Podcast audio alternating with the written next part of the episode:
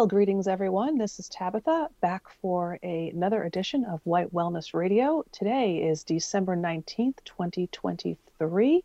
We've got two days to the winter solstice. And I'm here today with a very special guest for a Yule show for all the listeners. This show is called That Solstice Glow.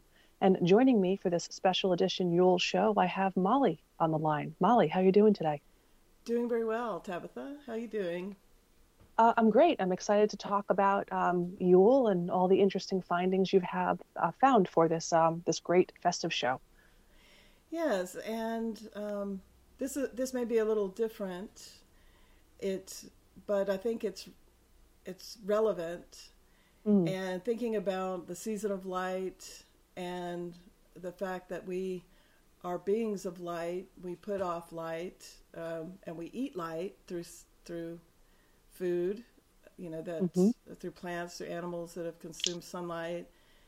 And um, we are very connected to the sun, the seasons, and the sun gets a lot of mention now because it's it's at the lowest point. And actually, these days before solstice, in some in some cultures, there's you know it is kind of the dark moon of the year, mm. and it's it's can seem like you're confronted with a darkness of uh, that isn't it's rich. It's the year what you've done maybe regrets losses um, you know those things that come up to the surface when the distractions uh, go away and in the old times it was considered a dangerous time for that reason for yourself. And i think that's why there's all these it becomes the time of ghost stories and chasing away the darkness.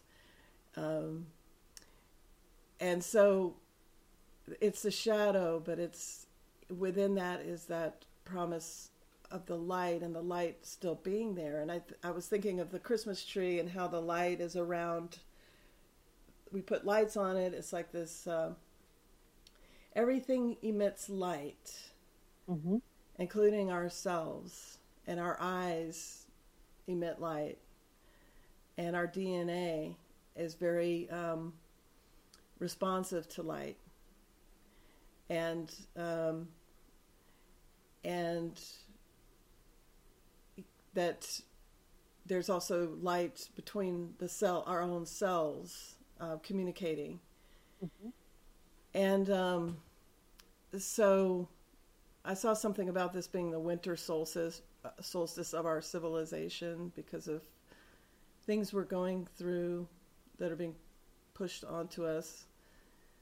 And um, the light, um, the promise of a, a, new creation, a new um,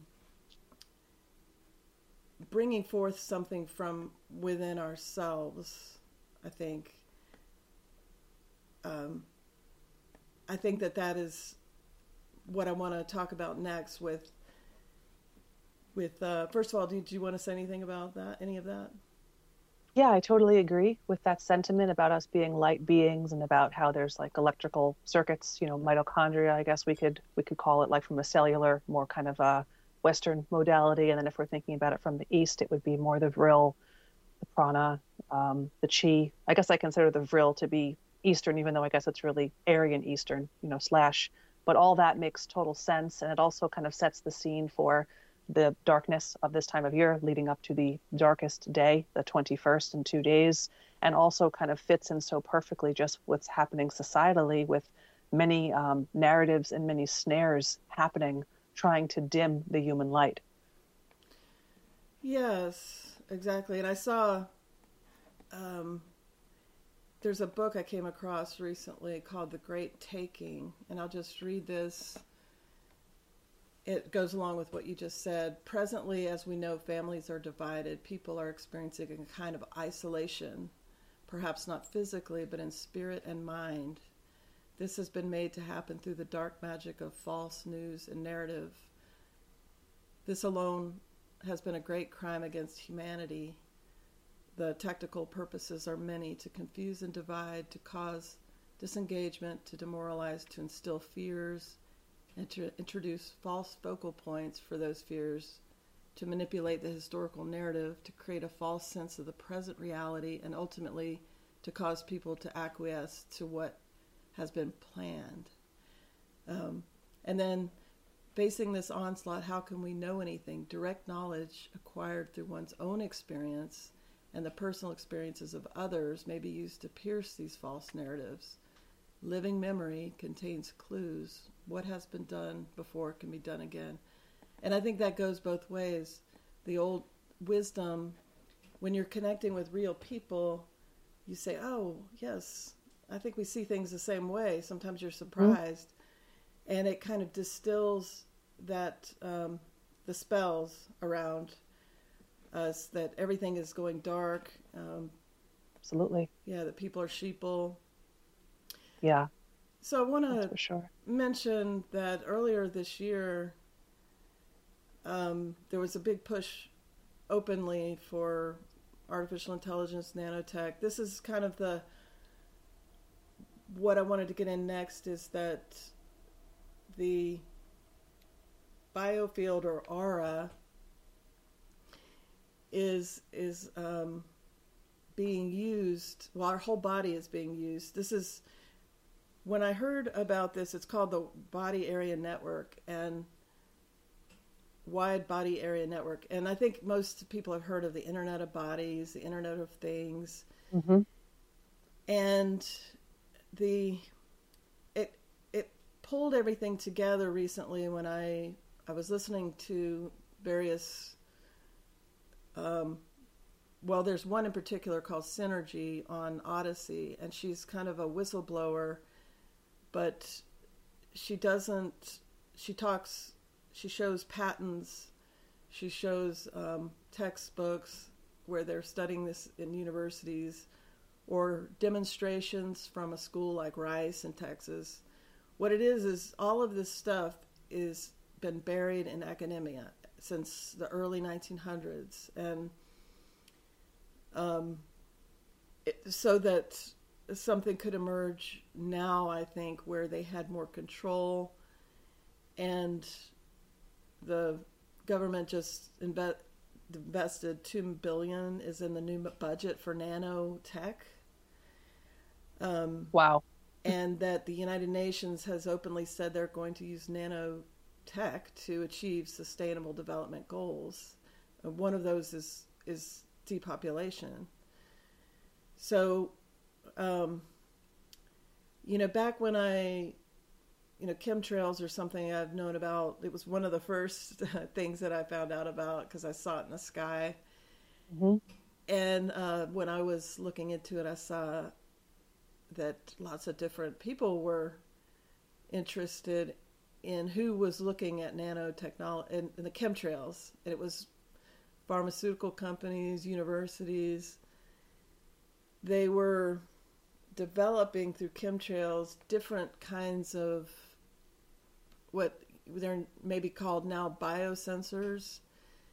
You know, the disease Morgellons is one that uses mm-hmm. um, absolutely. Yeah wires and nanotubes, and they find strange bio um, called cross domain entities that they're tinkering with and what they are is is um, something that will pick up on your biological responses and create an electrical signal. So and they put it in food they put it in it's hard to know how much of it we have in our system or don't have or and uh, so that each person can be a node on the internet of bodies and things and i you know the these transhumanists always talk about humans are hackable animals mm-hmm. and you see how a lot of people when they go down especially after they've had the injection sometimes they'll look like they're being electrocuted mm-hmm. And we're in, we're already in such a saturated environment that um, it does make you think that because it's just more than humans can handle. Um, and this, there's been a whistleblowers. This blew my mind a little bit that peer reviewed white papers on what corona actually was when people were coming down with it. And they said it was the misuse of biosensor technology. So they're, you know, acknowledging that there's biosensors that report to back to whoever's tracking this stuff. And that this was just a hacking, a cyber hacker.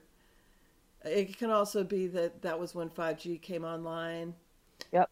And I think it's the reason why I think it's important for us to, you know, talk about stuff like this is because, uh, like T-Mobile is just coming out with its own 5G, and in France they banned the latest iPhone 12 because of its, um, it was too powerful. They said it was too damaging to people.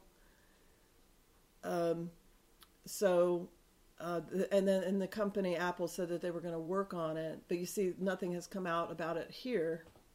No. Yeah. So, um, I think that in terms of this being the seasonal light, it's it's it's this thing of um, upping our game, upping our game with energy practices. Um, that's basically the message that I'm telling myself from whenever I hear something like this or learn something. Because we have a a precious it's our spirit, it's our it's our our bones. Robert Becker, you know, the guy that wrote The Electric Body, he found out mm-hmm. that he through animal experiments that our bones emit piezoelectricity. And mm-hmm. I've I've listened to a lot of uh, podcasts from Sofia Smallstorm, and she's been talking about this for years. And I always thought, oh yeah, that would be wild if they could do that someday. But I think that it's happening. I think that some of this is already in play, mm-hmm. and that the um, the graphene that was injected in people, along with some of these different types of biosensors, nanotech. Tech. One of the creators of them calls them bio nano machines, and that the graphene was used to amplify the signal. Mm. Because what, if I'm understanding this correct, in from all the diagrams and, and everything, is that we we are going to run the system too, like through our own. They want to harness the elect the piezoelectricity of our our bodies to run things, but then our cell phone will give it a kick, or you know something that we have that's smart in our house will um, join with it. So it's it's pinging all around the smart meter. Mm-hmm. Yep. Yeah, and that these biosensors have been around since the 50s. Um, they kind of went together with experiments in the the that every living thing has a biofield that you can measure, and it's an extension of the body, so it's actually can be considered a body part. But you know, they want you to think it's like a new age, nothing. You know that it's airy fairy. Of course. Yeah. Yeah and that there's a German doctor in the 80s. He measured the biofields of different living things, and he found that hens in a factory farm have half as much light emitting as those that are raised naturally, free range. Makes sense. And if you think about humans and how um, we're becoming indoor people and kind of yep. away from the sun, fearing the sun, Yep. And then kept in fear because fear can, you know, damage your spirit and your. It weakens us. Yeah. Mm-hmm. Yeah. And we know we're electric from, from, when you go on the, like the government NHS, I think it's called website. They have something on bio, the biofield, the aura, and it's it's central to the new medicine. Um, you know, this transition to it's almost like engineers are taking over medicine because so creepy. Yeah, so they're called bioengineers. You know, and maybe that's why they're not worried about these doctors, you know, not being around. Yeah. So it's kind of you could see it as like a psychic attack, or you know, it's definitely a physical attack too. Completely. And and I guess they're operated with these low Earth orbits of satellites. You know, the um, the ones you can see in the sky sometimes. Um, the spiritual aspect of it is, you know, it, even those who created have called it summoning the demon. Um, we, we've been watching a show called The Feed, and it's exactly this. It's like people, it's a little bit in the future, and it's, people are merged with technology, and they it's just a subtle thing where something takes them over, and you do, they are giving that impression that it's something dark, mm. something demonic, and then they and with synthetic telepathy, which is, um, you know, this kind of voice to skull stuff, driving someone crazy to do do certain things. Yep. Um, it's like our nat- our natural abilities have have been um, there's so much interference, um, and I we can I can drop this in that the at the end of this broadcast I'll put a little clip from the last Druid documentary, and the gentleman talks about that he inherited this tradition that a lot of the Druids kind of went into Celtic Christianity toward the end there, and mm-hmm. And did some of the um, manuscripts like the Book of Kells and and the he was talking about the triad of three that he was part of, and they would have the telepathy, and in that way they would share their knowledge because he was saying, you'll hear him say that in our time we can know a lot. We can combine, just like these transhumanists want to combine our different capacities. I don't know if you remember that recording from a past show. They want to combine us. Um, you can do that. You could see how you could do that. Draw on the knowledge of each other through through some kind of telepathy. If you were that advanced. Oh, absolutely. It's it's the real transhumanism. You could use that word for that. I mean, I, whenever I think of AI, I think of Aryan intelligence, not artificial intelligence. Yeah, the real thing. Say more about that because I love that. Yeah, I, I'm so tired. I think a lot of us probably are of hearing just all about AI and how great it is. And I'm even seeing a lot of supposed new age or spiritual or holistic people on some of the anti-social medias like Instagram actually saying we should merge with the machine, we should merge with technology. So they're really buying into this artificial, fake, transhumanistic world when if we really just rooted in and kind of went bare bones and stop the distractions and stop the toxicity and stop the toxic patterns, we would really tap into that innate AI, the real one, the Aryan intelligence, as opposed to being subsumed by the transhumanism. And I think the people who are the most disembodied and the most, I guess, uh, skitzed off or cut off and have like a schism between their body and their mind are more appetized by the AI. And I could see how it could be very appetizing to a lot of people because there is something very seductive and kind of um, alluring about it. But it's it's it comes with a huge price. It's a massive buy now, pay later situation. When, of course, tapping into the innate Aryan intelligence takes time. It takes dedication. Sometimes it's uh, like I wrote the other day on my uh, Telegram account, sometimes you have to walk through coals to get to the rainbow. So it's it's not always the easiest path. Where with something like the artificial intelligence, the transhumanist stuff, it's very easy to get the supposed results that you want, but they always come with a price. And at the end of the day, it's artificial, and I think it's also uh, Talmudic at the end of the day too.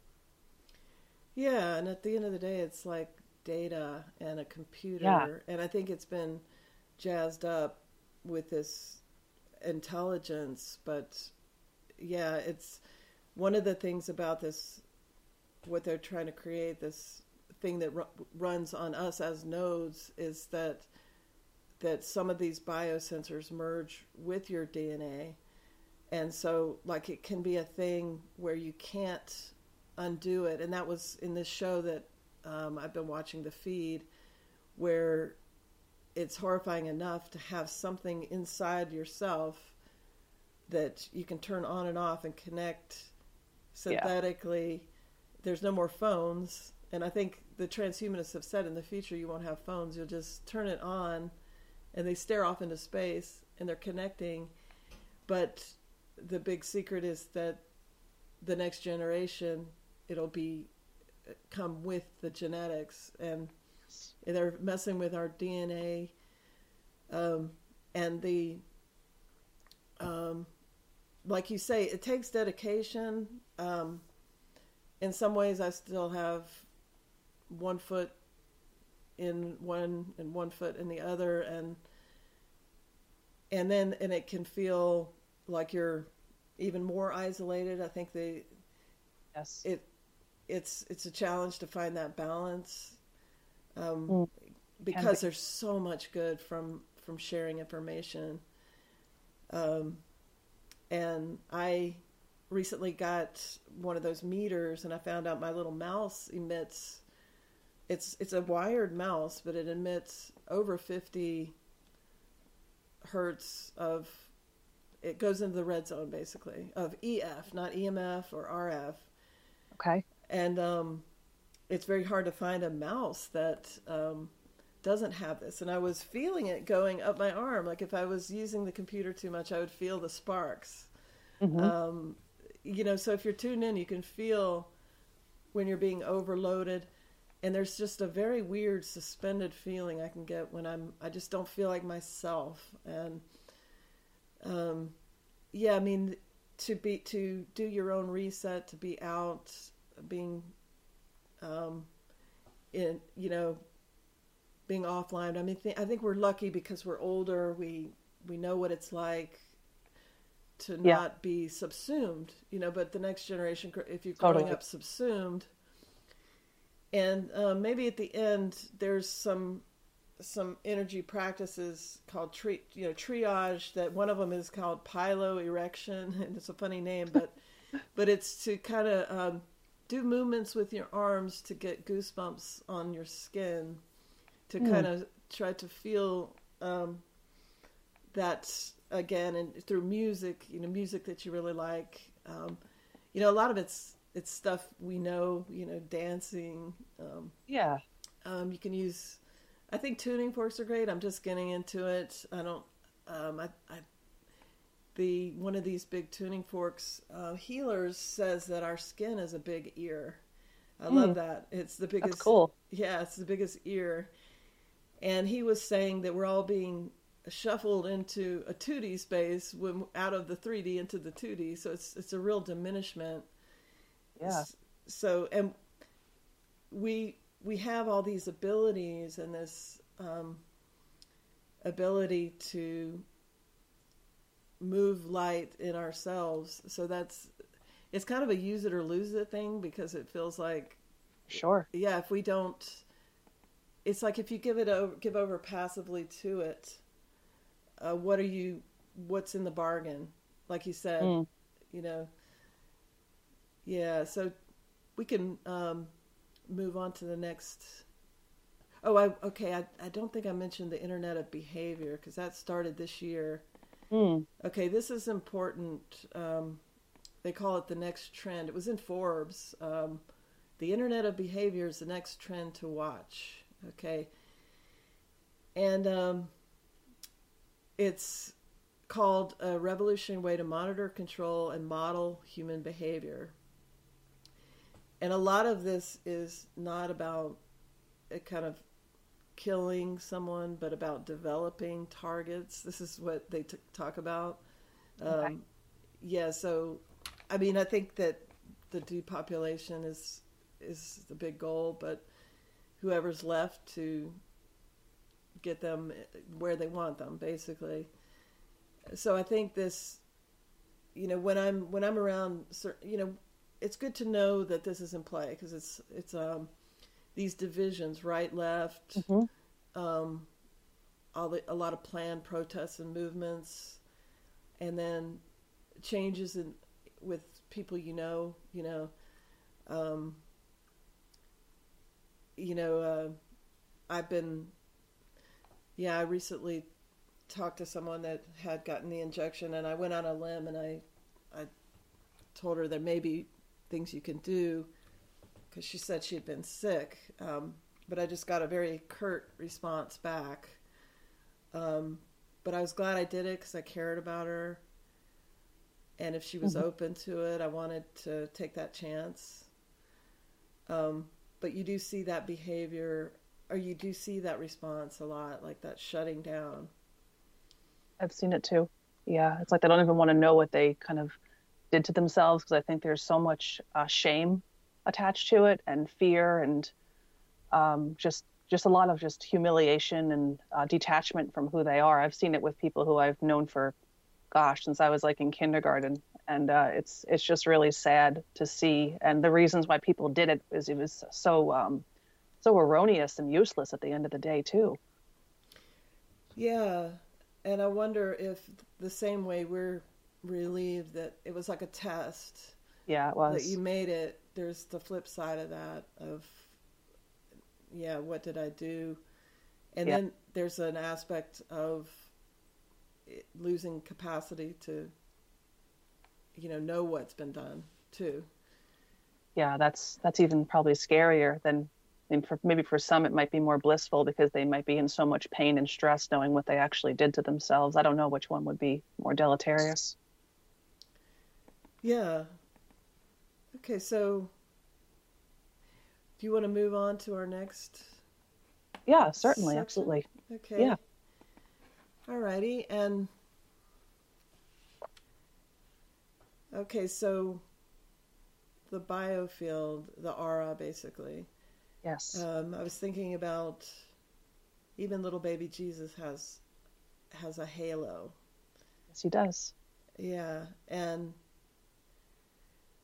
and um, I saw a great comment about the the halo, the Celtic cross um, has a halo too, um, mm. and we can talk about that in a minute. But um, that it it it symbolizes the body, the cross, the um, but there's a lot of clues that you could see, like Jesus pointing to his heart. The heart is one of the biggest centers of electrical energy and kinetic energy, and um, and the full activation of the chakras, and then at the top, it kind of connected to the universe mm-hmm. with that big nimbus at the top, uh, the spiritual light Yeah, so um, you can.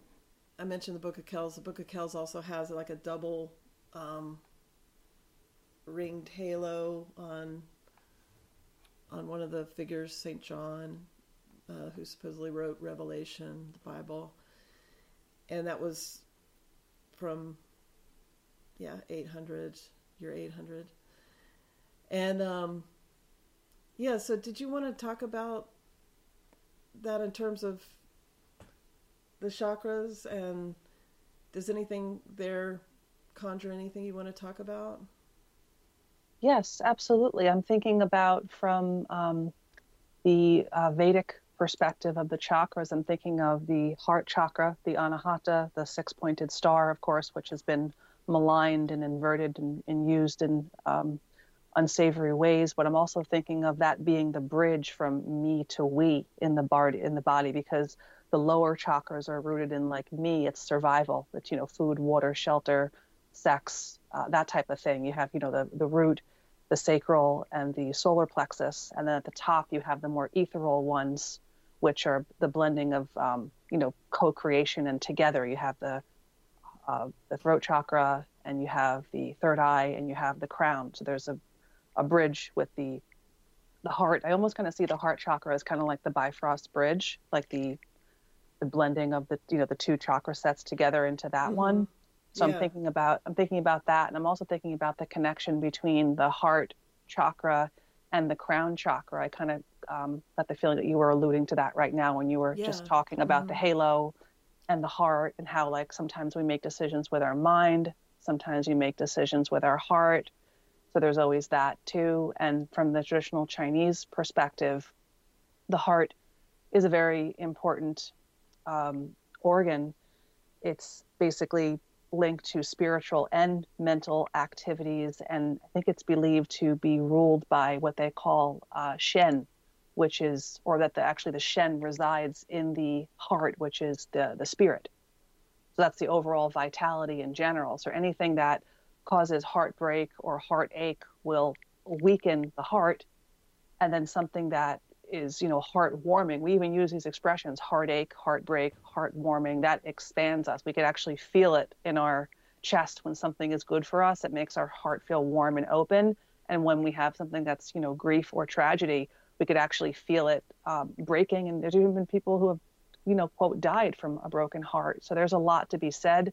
And also it's something that is very prevalent with people having medical problems with their heart or dying from heart attacks especially i think that's the one of the number one causes of death here in the states for women is is the heart so there's a lot of emphasis that we should put on the heart more from that spiritual perspective but all we ever hear about is you know that certain foods are going to prevent this and that and it's it's always the wrong foods anyway yeah and you think about a lot of people walk around with their shoulders down kind of yep mm-hmm. and then the alternative like in uh, you know this gets into the cross because the the cross could be seen as like the body with the arms outstretched you know mm-hmm. absolutely like, yeah extending your field out uh, you know being open to life um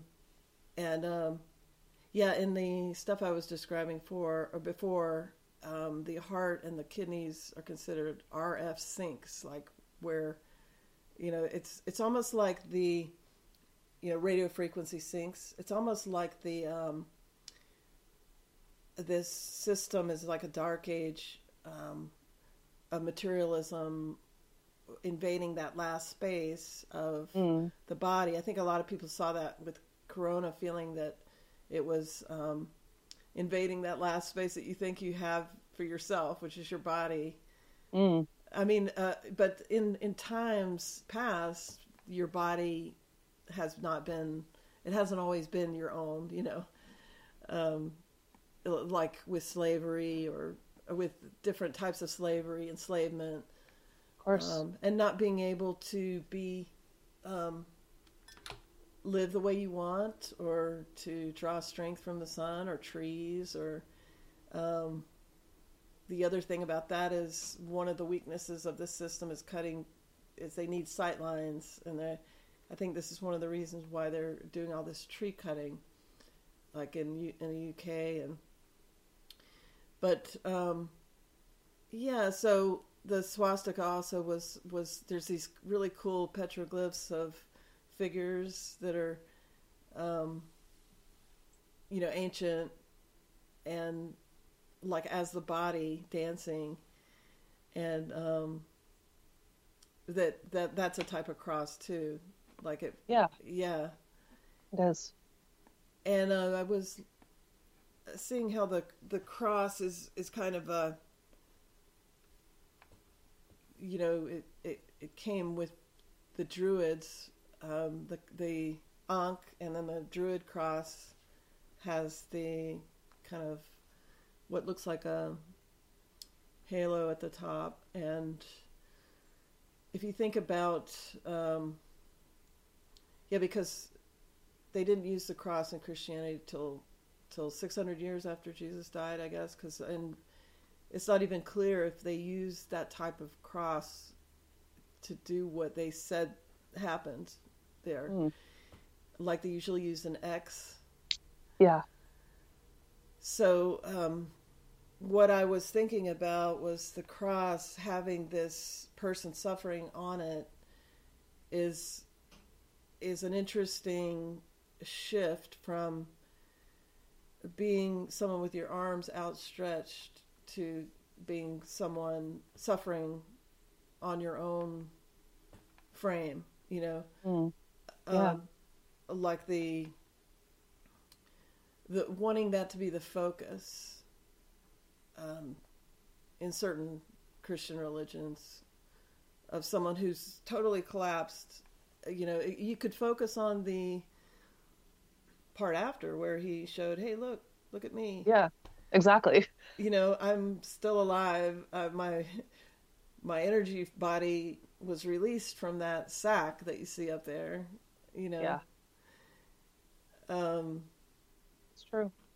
Yeah, I find that really interesting. I've never really thought too much about the cross, but lately I've been thinking about in terms of the body and being here to experience you know you, you think of uh, leonardo da vinci's um, mm-hmm. drawing of um, yes the man with the arms outstretched yes yeah and um, yeah, it's almost like the total opposite of of curling inward into a beetle position, like in the Matrix. Yeah, and, it's actually totally opposite. It's a good point. And then having someone sucking your essence. Yes. Yeah. Definitely. And that position of like that fetal position of curling in, that's like a very traumatized position, like you were saying earlier, with like the shoulders. And when someone has their arms splayed out and their legs down looking like a cross it's kind of like a power position. Yeah. It's it's usually like if you look for images i was looking for an image for the show and like the symbol of spiritual it's always that's a little bit cliche but it's always someone kind of like they're embracing the universe with their arms out yeah. under a yeah. under the northern lights or something um that's I, true yeah with joy any season. I mean, yeah. you can you can be in cornfields any season, wheat fields. Yeah, yeah, yeah. It's like a stance of abundance, I guess. When you open your arms like that, it's like you're. It's almost like when someone runs to hug someone and they open their arms and they're expressing that abundance, or when an animal with um with wings opens up and shows their wingspan. Yeah, yeah, their power. Uh, yeah, territory and power. So it's weird to have an emaciated man like on that that power, you know, power pot, basically on that had that posture, you know, on or like even slumping down like on the on the cross. It's kind of a weird juxtaposition. Yeah, and if you th- you know a lot of the New Age talks about Christ consciousness, about mm-hmm. um, and that's what I think when I see him pointing to his heart, and I see things like the halo that that it was it would be you know christ consciousness would be to want to activate everything and keep the energy moving being open to life um, who, whoever yeah. that was initially or if it was some kind of awakening that happened in that era you know? Yeah that too. Yeah and so there's a couple of things related to the cross that i wanted to mention that that along the lines of the cross, you know, this time being sometimes it can be a real mishmash when you look at Yule and there's different ways a lot of it's been some of it's been lost and we're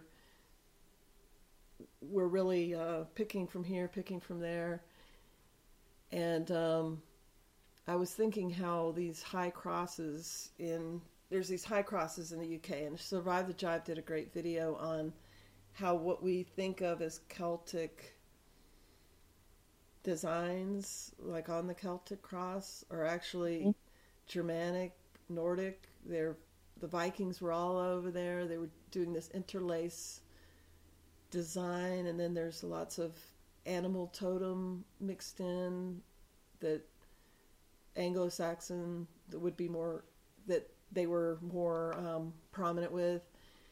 And then on some crosses, I thought this was interesting that you would see a, a, mix of a lot of different it was almost like everyone came to put their um, mark on something, or mm-hmm. it was a time of blending or a transition.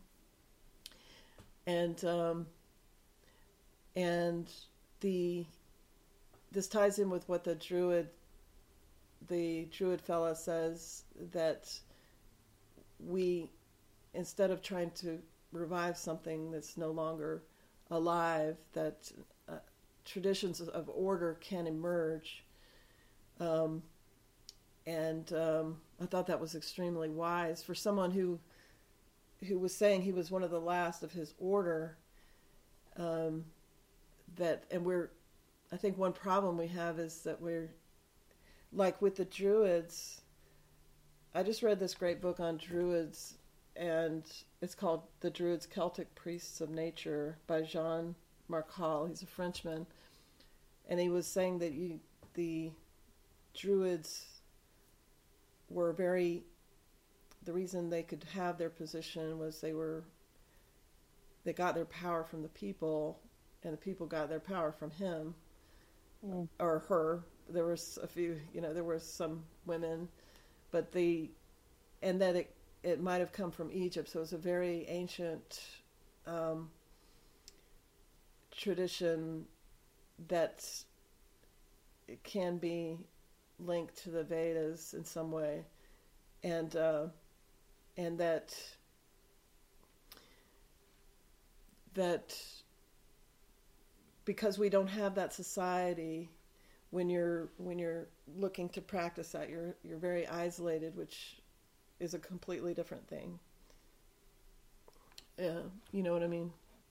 Yeah we're terribly isolated now and um, i think it was it was uh, trickling down that way before uh, the virus but the virus really like capped that and now with the whole uh, climate change narrative and people sometimes even being afraid to go outside or having um, climate change anxiety. It's um, a lot of things have changed than when they how they're really supposed to be working. And a lot of gatherings I've noticed just stopped. Um, yes, like my mom had a, a book club that was very active, and for some reason they just didn't find their momentum again. Yep. Um, I think they've used it in some places to close down pubs, and those were tra- traditionally meeting places.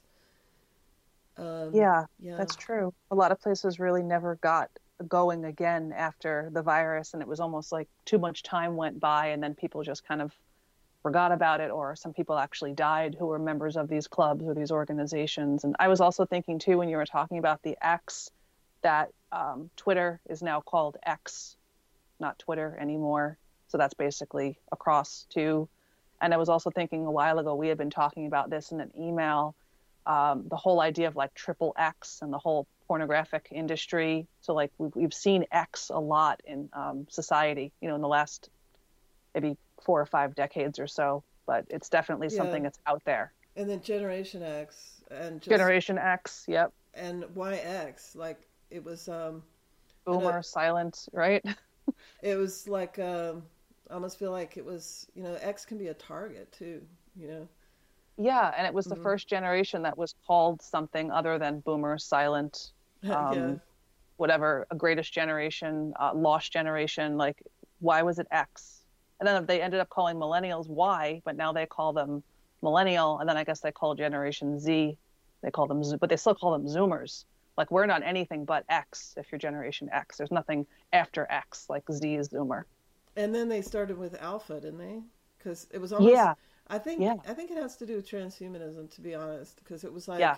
I think mm-hmm. they were our generation was winding down. Yes. Um, they were training us to be hive minded. Mm-hmm. Um, like I was just talking today about to someone else about the pods system in my school, and mm-hmm. and it was this crazy '70s experiment.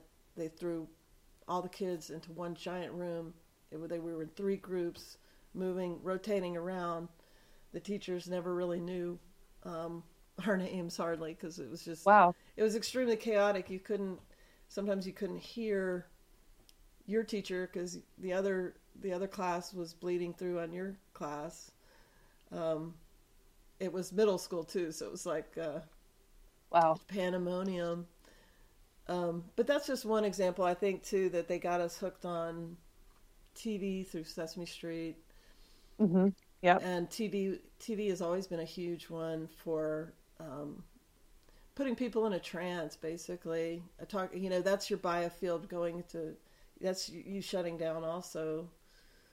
Oh yeah, super. It's super hypnotic, and now I think the TV is very much second fiddle to um, the phone and anti-social media, especially with the the Zoomer crowd and, and maybe even millennials or, or, alpha. I mean, the TikToks and the very very tiny little dopamine hits are, are their their television essentially. Mm-hmm.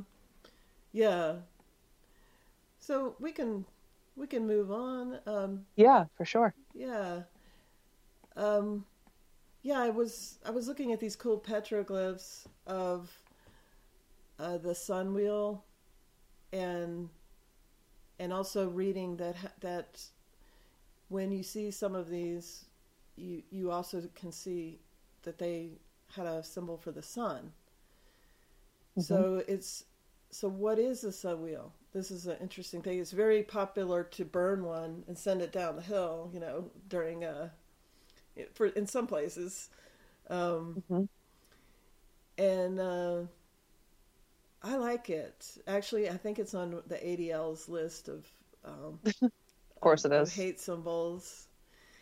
But I saw I was reflecting on something I read about that it's it's like a divine. It can be seen as like the divine force, um, the engine that turns the wheel of life, um, and it's you can see it on Viking ships. Um, it's guiding it's like the Viking ships after the spirit ships after they're dead are going toward it. So it could have to do with um, divine light. Um, but these petroglyphs that I sent to you on that paper, they're interesting because they're in the it's in the body. It's like mm. That as above, so below thing. So it's like a the people made out of the sun wheel. The sun wheel's their body, and they have these really long legs and um, there's all these um, ships on the side, and and it looks like they have erections. Uh, did you see that picture? Uh, no, I, I didn't see that picture. Oh, okay. Maybe some of the images didn't come through. No, they didn't come through, unfortunately. Okay. I'll send it to you later just so you can see it. Yeah. Okay, great. Yeah, and um, I know the sun wheel is you know, it can be many things the elements, the seasons, the wheel of the year. Wheel of the year, yep. Yeah.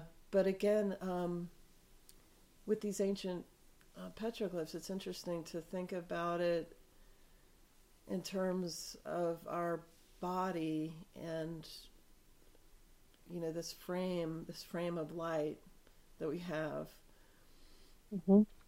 It makes me also think of the chakras sometimes being called uh, wheels, and the chakras. I think I talked about this on a show a while ago. How the chakras go back to the the Celtic system, and of course, I think many listeners know that the chakras are, are Vedic and Aryan, and of course, the Celtic system is too, and even the word rishi being an anagram for for Irish.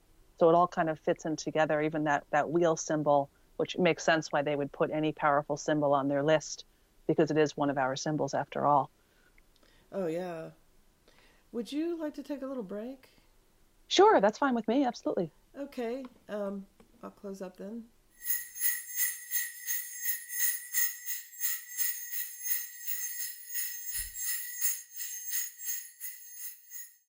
Well, hello, everybody. Um, now we're going to shift gears a little bit and change the topic, and we're going to talk about a little bit about uh, mistletoe. So, Molly, what can you share with us about mistletoe? Okay, well, this actually relates to what we've been talking about because it's has to do.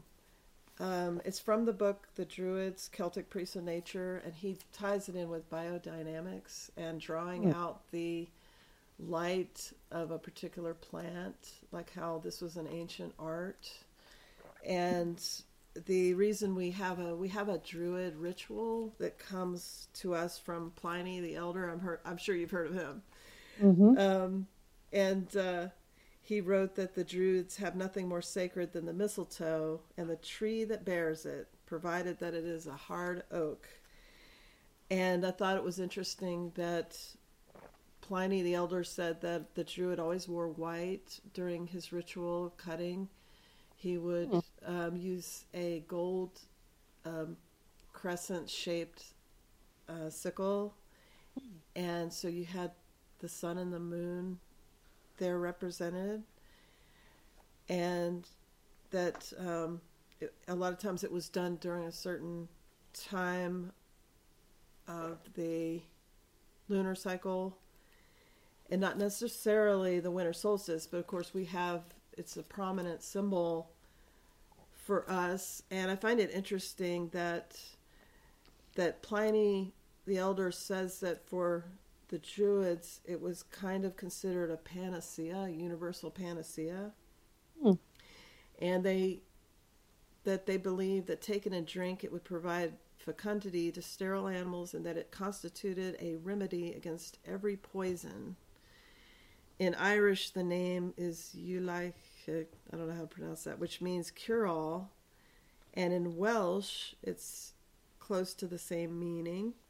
Hmm. In Breton, which is another Celtic um, region, it's um, same, same, similar. It means high branch, and and it's also called the water of the oak, and it's considered a, you know, it's a parasite that that kind of draws on the essence of the oak. That's why it's called it drinks the tree sap and it's called the water of the oak. Mm-hmm. And it's considered one of the most ancient plants on the planet, perhaps one of the first to have appeared. I'm not sure how they know that. And, wow. in, and in any event, is an escapee from a faraway era in which the conditions of life were not similar to those today. From this, it can be concluded that mistletoe has survived different stages of evolution and adapted itself to new circumstances as a matter of life or death Unable to draw its vital energy from the earth as other plants do, it attached itself to plants whose vital energy it made its own. In this sense, mistletoe frees the energy of the oak or any other tree it hangs on and uses it. Wouldn't this be the best example of the theory of plant energy? Mm. Um, yeah, so um, the the idea of how it connects here is is that we're drawing out the essence of mm. of of ourselves, um, the radiant versions of ourselves. It's a time of regeneration, mm-hmm. and um, it's also considered a time between time. You know, when the veil is thin. Yep, exactly. Yeah, and it can be. I like the idea of it being many days, like many weeks. Um, Same. Yeah, and in some cultures, they would use that time for partying. Like I was reading about in certain areas in Scotland, they would have like three week parties. And you're not you don't you're not burdened with a lot of the chores if you're in one of those far north cultures. Of course. Yeah, yeah. so you're you're generating that um, connection and it's interesting because we don't have the sun so in some of those biophoton experiments they showed they showed the actual what it looks like like the biggest radiance was when a woman was holding her child and it was you could see the glow of the aura mm-hmm. um, of the whole thing together also when you're holding an animal your pet so you can imagine when the external light goes out you're you're drawing on your inner sun, your inner radiance, your solar plexus, you know. Absolutely. Yeah, and one of the old oldest gods from is actually a goddess, the sun goddess called Sol, um, and is is thought to you know be Indo Indo European or Proto Indo European. Mm-hmm. And um, I also like the like in the Slavic tradition, they have it's called Kolyada this time of year when when um, one of the goddesses goes into a cave to birth the winter sun. I like that imagery, and because it does feel like um, going going within to draw out something new. And a lot of a lot of people like to purge and declutter and polish yeah. the silver and and get ready for you know the new year. You can't if if you're in real cold conditions, you can't go outside, so you can you can mix it up with your space. Yeah, yeah that's actually um, a great time to do it. We're always associated with the whole spring cleaning, but wouldn't we want to be outside in the spring? I mean, it's kind of mm-hmm. like this is the time of year. Plus, we also have, you know, the change of, of the calendar, even though this calendar might not mean as much as it really could mean if it was another calendar, but still, it's what we're accustomed to growing up with it. So, yeah, the whole cleaning thing really makes sense. Also, you know, forging just new habits and maybe, you know, traditions around this time of year. So yeah, it, it all fits into that that context. And I like that story that you just said about birthing the sun because we kind of have that, I guess, shown with the whole Christmas idea of it being like Jesus's birthday, or some some believing that if some people actually believe it's the feast of the Epiphany, which I think is the seventh of, of January. But there's definitely something being birthed, even though it's getting uh, cold and and darker. Yeah, and you could even see it as something fragile being birthed. Um, yeah, and like a newborn. Um, yeah, and sometimes it's it's more of a quiet, and the celebrations come later. Um, yes. Like the those first days of the the solstice were very dark. You know, it's very dark. It's um, extremely. Yeah, so I, I I actually feel more that I feel more like being reflective and then kind of getting into party mode later when the cultural Christmas hits mm-hmm. and um, enjoying the colors of that and the lights and everything. Yeah, and um, so this year I did what I usually do. I went to um, Lowe's and I got some remnants of some branches. I, I don't usually get a tree um, mm-hmm. but I mm-hmm. like to get the branches and put them all around. Um, it's definitely smelling. I'm smelling it, and mm. um, and I've got all my ornaments not on a tree but along a mantle, and uh, we have a lot of lot of lights around that we usually don't have. You know, one thing is, you know, in the summer you don't really need the light because it's the days are so long. You know, so that's yeah. So it's it's nice to have those lights. And what what are you doing uh, that's special? Um, I've added some flair, some Christmas slash Yule flair to the house. So I have a, a, variety of things up. I have these little like reeds that are made with beads. So when you jangle them, they sound like or bells actually. They sound very lovely. I've got um, I've got a really tiny tree up here, and I've got some cat-proof ornaments on the tree. Mm-hmm. I had to remove the tinsel because that just was a no go. Yeah. So I have that, and I have a real wreath on the door, which smells so great and mm. so seasonal. And I have a couple of other things. I have like a Christmas snow globe. So I have a, I have a bunch of things up. I typically do that for all the holidays, for you know Samhain, Halloween, Thanksgiving, Valentine's Day. I always put some type of seasonal flair up. So I have I have that, and I'm also just thinking about what I'm going to make for the I guess the next week upcoming, I'm probably going to do a couple of different types of cookies. I'm not entirely sure yet. I have a bunch of Christmas cookie books that I read through, and I like the idea of doing something spiced. I like how the uh, Scandinavian people use cardamom in a lot of their spiced cookies. I really like that spice. And then when it comes to the actual festive day of um, Christmas, I will probably do like a glazed ham along with some other seasonal foods, and I'm not entirely sure what I'm going to be doing on Yule, which is two days from now. To be honest, I always do more of a food festival on Christmas because I guess I am a cultural Christian, even though i I'm really not Christian. It's very much a cultural holiday for me and I guess friends and family. But on Yule, the day of, I think I just reflect more on that day and just kind of relish the the quiet uh, darkness, the yin energy of it all.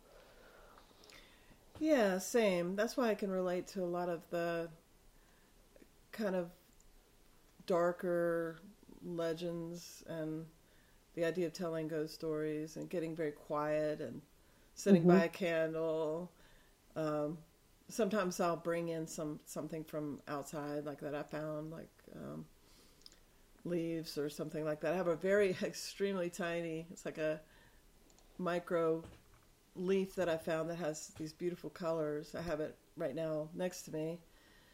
Um, and then the other thing is thinking about the ancestors. Sometimes this is a if you're thinking mm-hmm. about it has a deep energy of the veil being thin or just um, you know that can that can go both ways. It can be frightening if if your psyche is um, in upheaval, but it can also be something you draw on if you're um, able to go into that. Yeah. Yeah. Yes. Yeah, so that's what I'd like to do. That's what I intend to do. Is um, you know, I think the the the show we've been talking about the aura, the biofield, your spirit, your mm-hmm. your light, and there's so many things like in this um, biofield triage. There's there's a lot of things that are are things we we know that are good for us to do. You know, like energy work, being outside, doing a little bit of exercise. Um, yep. And eating eating foods that keep you um, don't drag you down. Um, mm-hmm. And and it's interesting to think about something harvesting humanity's energy it's not interesting. It's just kind of just very disturbing. But I think it's not anything new. I think our energy's been harvested in other ways, like like being able to whip everyone up to go to war, for an example. Mm-hmm. I mean, that's when, um, and you you see how that happened in other times, and like how could they all just go and do that? Definitely. Um, and I think um, yeah, so it is. It's the dark, and we've talked about a lot of this stuff before, but um, it is like a cave. It is like going into your own cave, finding your own light. It's mm-hmm. the hermit card is that's what it is in the tarot. One thing I want to mention that I didn't mention before is a lot of people I know have tinnitus, and uh-huh. um, I talked to a friend the other day, and she said she got um, she was deaf for like a few days and wow and had serious tinnitus in one ear and it went away and this is the kind of thing i think that we are dealing with and we're going to deal with increasingly um, it's important you know it's always important to know yourself but um,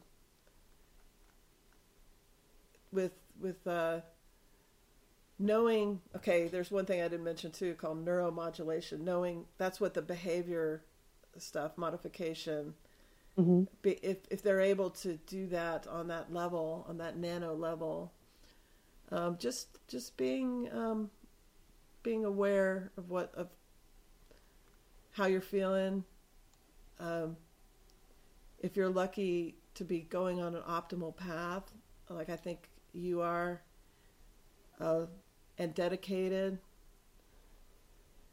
Yeah, that's that's a great path to be on. Well, thank you. Yeah. yeah, I think I think that's kind of what I guess what being alive is all about or one of the things that's being alive is all about is is that that path that cannot be bought someone could have all the you know the materialistic riches in the world and still not have those things so i think oftentimes we associate that with like real wealth, but I think focusing on the spiritual wealth, and of course, you know, honing a little bit of the material wealth as well, um, just to live comfortably. But I think the spiritual wealth is definitely something that I reflect on this time of year, and I think about you know getting rid of possessions, um, maybe getting rid of habits that no longer serve, things like that. Uh, tuning into the body. I've been doing a somatic course for the last six weeks or so, and I've really been tuning into the body, which is something that I think more and more we're kind of told not to do, even though there's always this like kind of like cultural message of mindfulness. But I don't really think anyone really knows what that means because it's kind of just like an open ended thing. And even sometimes some people who do a lot of these meditative practices actually kind of will sever their mind body connection. So just because something is a supposed, um, you know, mindful activity, it actually may keep us from really feeling what the body wants intuitively and listening to the body. Like I always say, the body is sending us text messages. So this time of year, I just think like as the year is closing, like how can we kind of put the final uh, finishing touches, the final polish on the year, and say goodbye to maybe things that are no longer serving us, whether that be belongings or, or habits, maybe even humans or communities, and then work towards the things that we want to add in. Sometimes we actually don't have to get rid or add in anything. Sometimes just actually getting rid of something. We're always told we need all of these things to be complete. Sometimes actually doing less or having less is better than buying all these new things too. Yeah.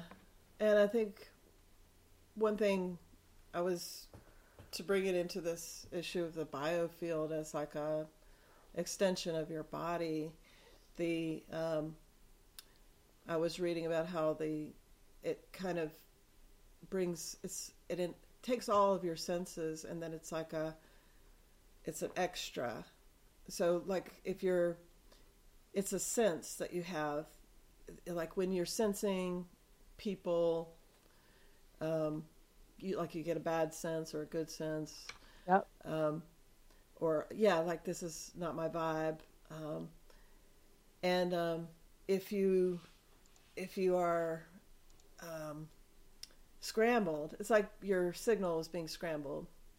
Like if you're that happens to me if I'm around a lot of people with devices. Mm-hmm. Um, and it takes a while to not be to get clear again, to not be bunched up. So mm-hmm. I know I'm not making my best choices. And here's the thing: like if I'm feeling scrambled, it's it's a thing. Am I going to unwind from that, or am I going to uh, try to stimulate myself out of it, or mm-hmm. um, dampen with a bev- of alcohol, or um, distract myself and just deal with it later when I'm in the bathtub?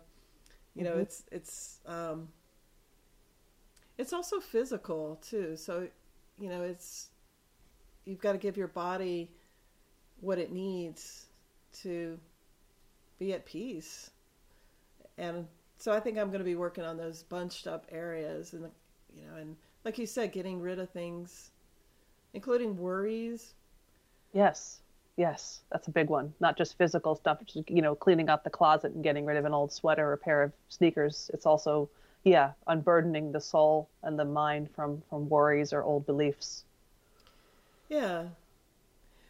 Well, I think we we can wrap it up unless you wanted to mention anything else.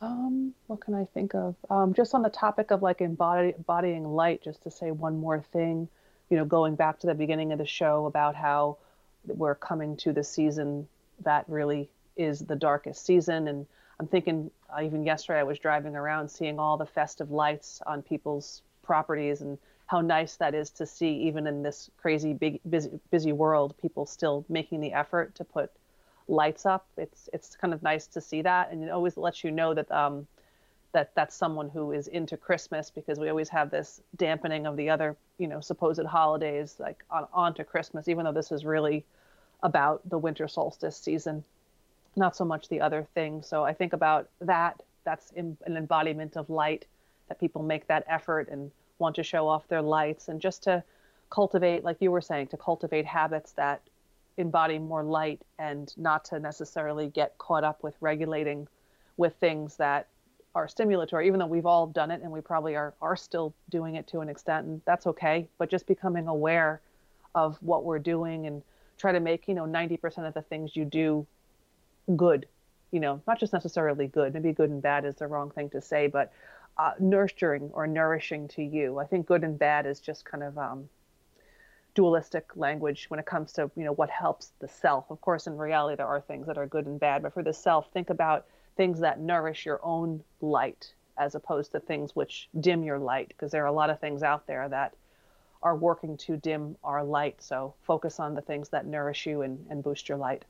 Yeah, and you know, you can almost with with a theme of the show, I think is is that isolation and you know one angle of what people are dealing with and the light um, you can almost join others in a dim light and say oh my light's dim too. Check me out. Yes. Yeah and, exactly. and and, uh, and let's share dim lights. Or what's what's your um, sob story for the week? Or yeah. um, yeah and i can flip into that. I can um, with my family um, you know, I'll be going to see um, some family, and they're all a little bit.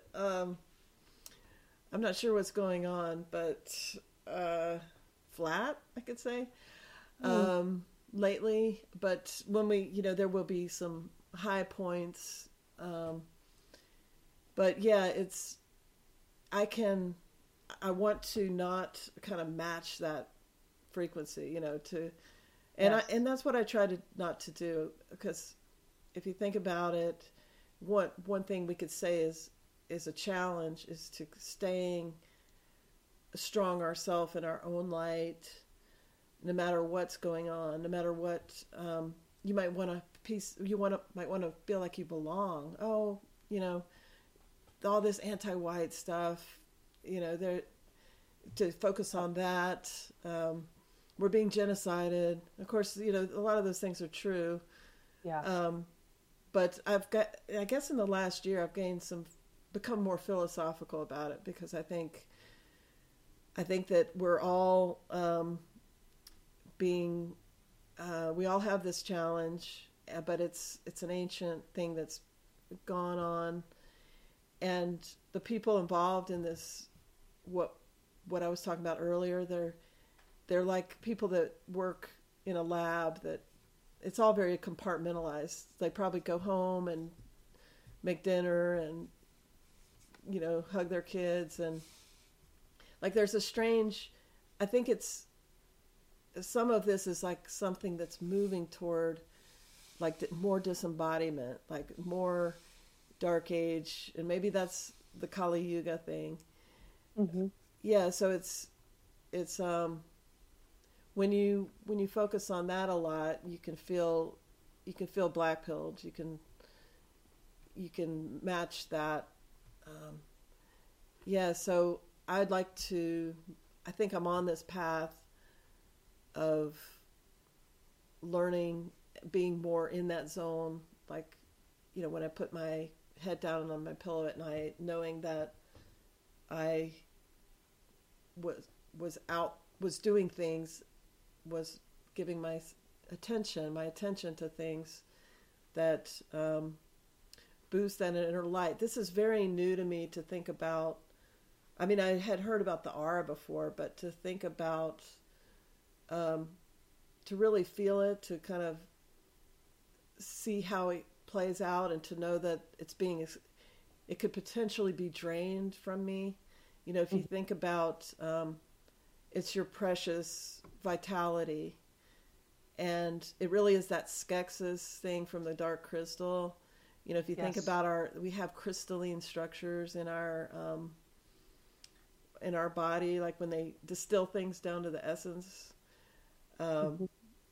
And um, there's something kind of magical about it. You were talking about the lights, the, where there's a, like when when people have lights on, it shows that they want to share that enchantment of the season.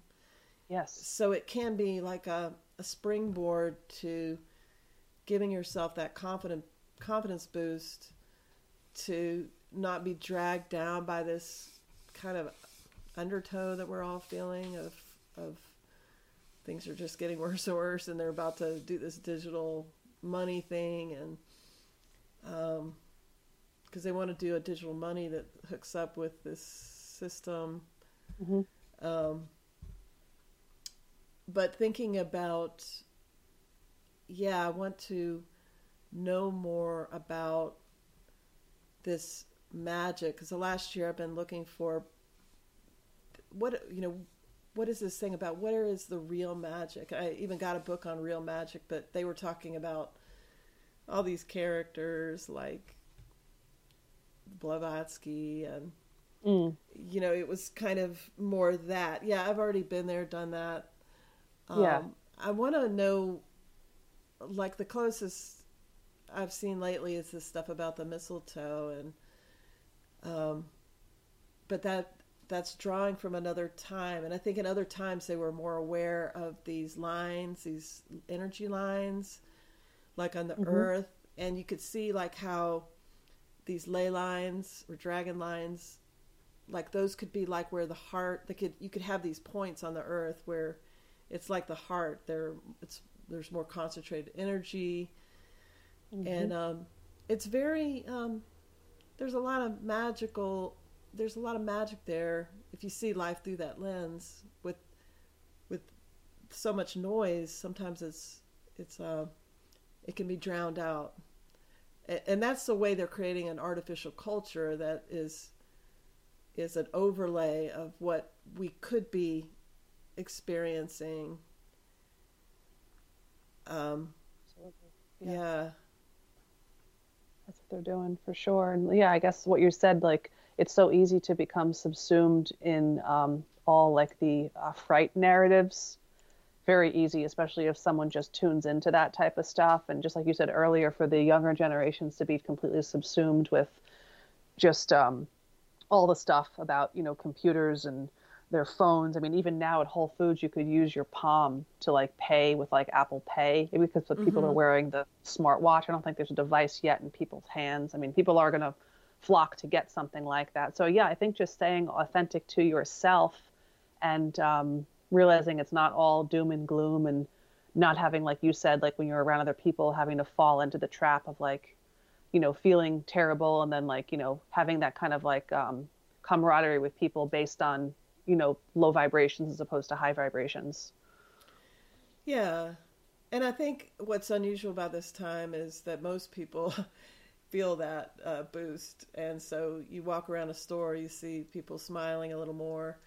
Yeah. Um, yeah, I think there's something um, that we get that, especially on the day, I notice on the day yes. that, yeah, there's, and that could have to do with people not thinking about the day to day and the commercial and commercial in- activities and things like that for just one day. Yeah, I think mm-hmm. sometimes it, it is that. And oftentimes it's so funny to me that this season is basically the season of slowing down, you know, inwardness, darkness, yin, shorter days. And then it's a seasonal time when people often are just completely overdoing themselves trying to get everything done. Yeah, yeah, and I I think um, people are having having challenges. Um, you know, there's there's kind of a squeeze happening in different ways. Um, mm-hmm. Yeah, um, it is it is a good time to. Of course, it's what I like too is that the pa- the pagan is so strong, and it's like um, so strong. You can tap into that timeless. Uh, you can see the continuity back back into the past and it can it can be a boost for something for a project for uh, your sense of identity for um, yeah i mean it's good it's good yeah absolutely. I definitely agree with that because like i said earlier they try to put all these other holidays in with the yule season but like there's no doubt that this is a pagan holiday. That's what that's what we're celebrating at the root. So even with all that other fluff um, this is a very spiritual and mystical time of year. And not to squander that i guess would be my my lasting advice to live authentic and to think about making changes for the better as you get into the new year new season you know you just made me think of how you get the boost and a lot of times it's it's squandered in like this kind of over the top um, uh, overdoing it Um, yes. Whether it's eating too much, drinking too much. Um, yeah, and the boost is is for our spirit. And Mm-hmm. and I as you were saying that I could only imagine like how it must feel if everyone's standing in a circle holding hands or Mm. um, you know, standing together watching the new sun or something like that. Um, you know, we're we we're look we're it's like an echo. It's like, um, but it's still strong. It's a strong. It's like a pulse. It's like the strongest at the um, strongest at this time of year. Um, even though the light, it's dark. Yeah, we can hear it. It's like a message coming through. Yeah. Yeah, absolutely. Even if the the time is dark and the days are short, it's like our inner uh, light essence or light embodiment, because we're all tied to this. This is like it's it's it's uh it's emanating whether we know it or not. Yeah, and then it goes into um, a feeling of clarity in the new year and and able Yep. to see what you want with clear eyes. Hopefully, yeah. Mm-hmm. There's definitely like a denouement and then a a rising up. Yeah, and and that way it does feel like that dark moon. Um, Yeah, yeah, very transitional, and Mhm. it also makes people want to forge. You know, typically with their resolutions and stuff, to forge better habits. So I think on some intuitive level, people see this as a transition to perhaps better themselves, which is always a good thing.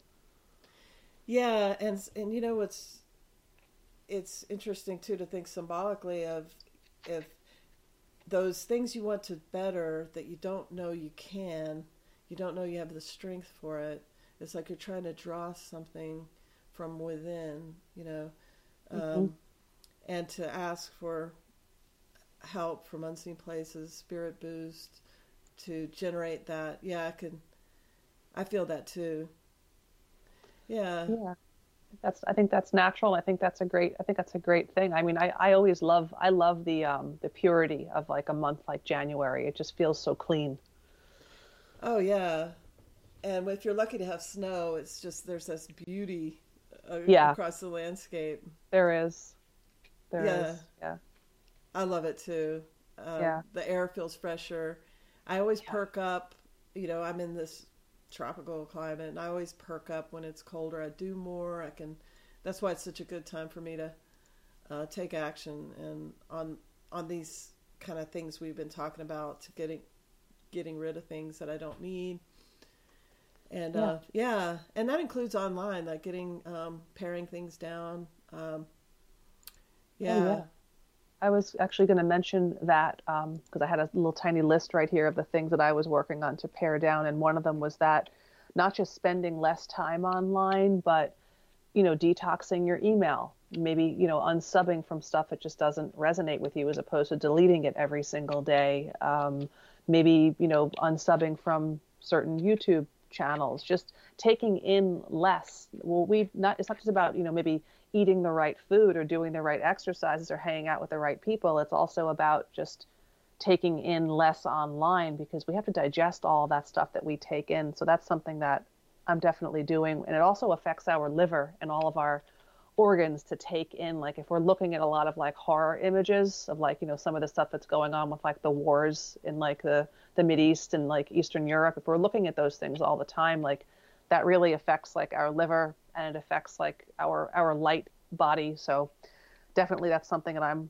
working on. Um, taking walks, eating warm foods, focusing on my health of my liver, which is like a very important organ for all of us. And um, something else that I've been working on is just mitigating away from caffeine, uh, feeling myself without uh, stimulations. And I really like doing these things. It feels like it's a good time to to do these things. Most people might think like, "Oh man, why would you do that during like the party season?" But you know, partying doesn't have to be about constant stimulation. It could be about relaxation or connection. So I think we have to look at like our idea of like what good times are in a different light. Yeah, it's almost like you need a medium to Yeah. connect with people.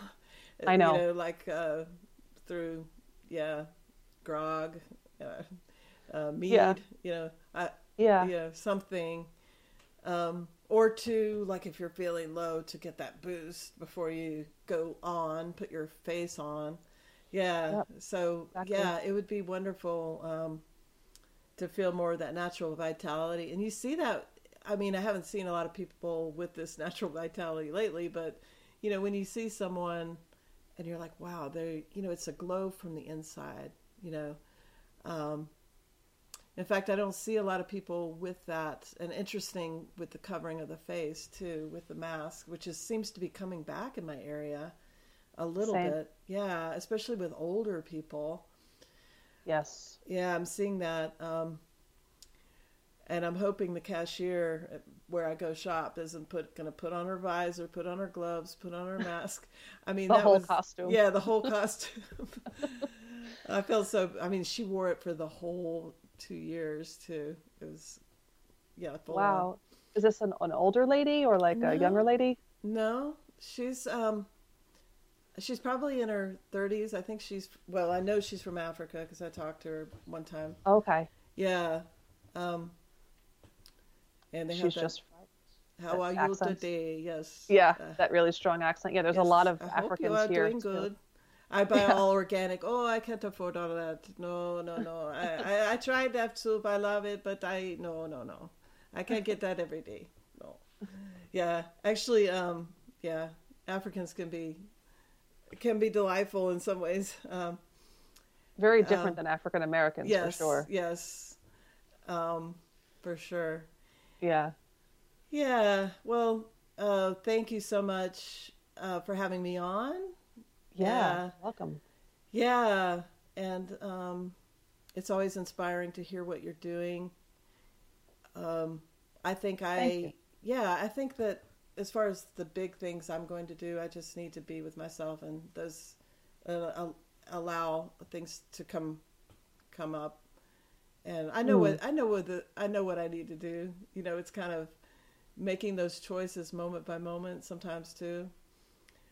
Yeah. Yeah. For sure. Mm-hmm. You feel yeah, the I think just like rest. Yeah. I'm easily distracted. I'm I'm very emotional, and if I get sucked into something, I can stick on it. And um, but I know I want my to use my my good drama, my intense emotionality um, for other things, relationships, for um, mm-hmm. creativity, and um, yeah, so I work on that too. And I have dreams that are moving into focus, new dreams. You know, it is a it is a good time for a gestation period where you may not Absolutely. know what's coming, and it's good not to grasp it too quickly because it can it can be just forming a shape or a feeling or a atmosphere and and it takes time for it to come into focus.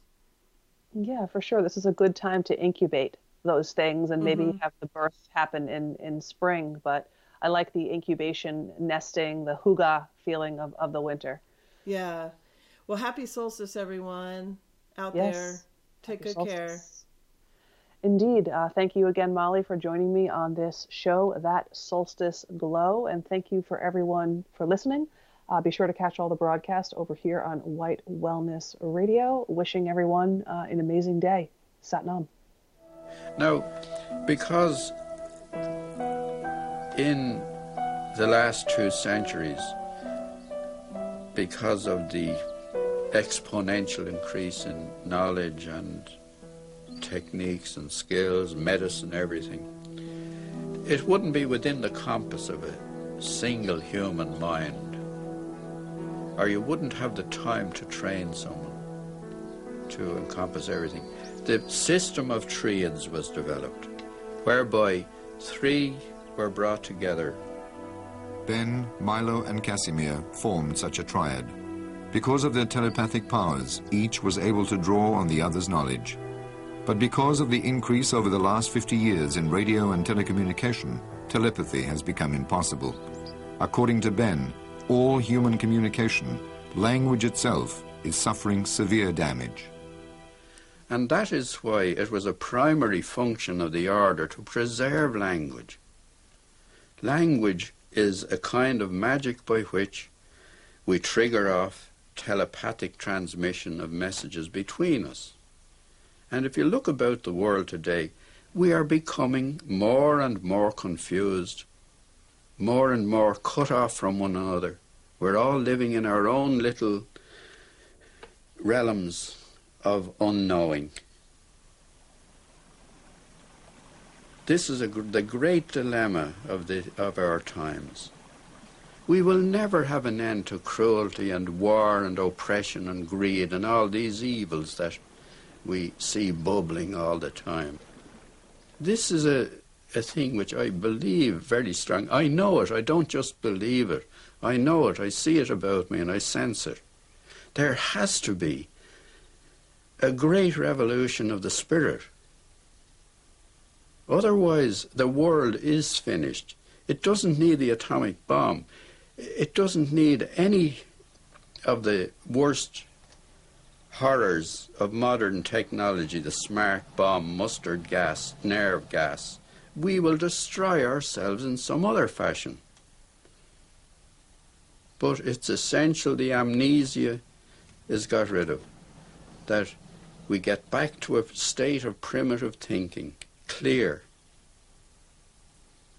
Technology must be brought under proper control.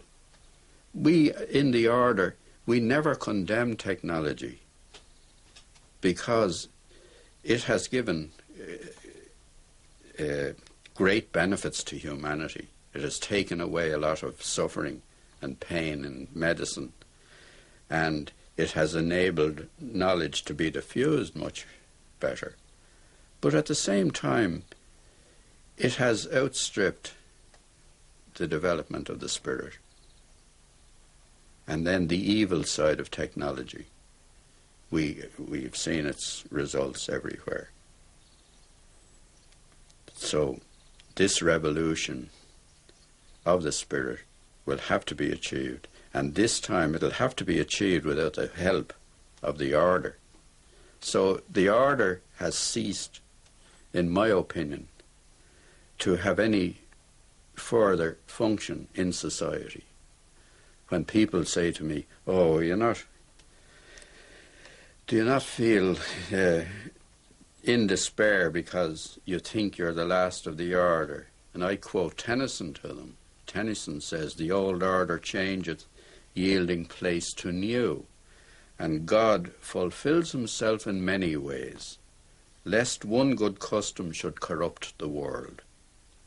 we must change.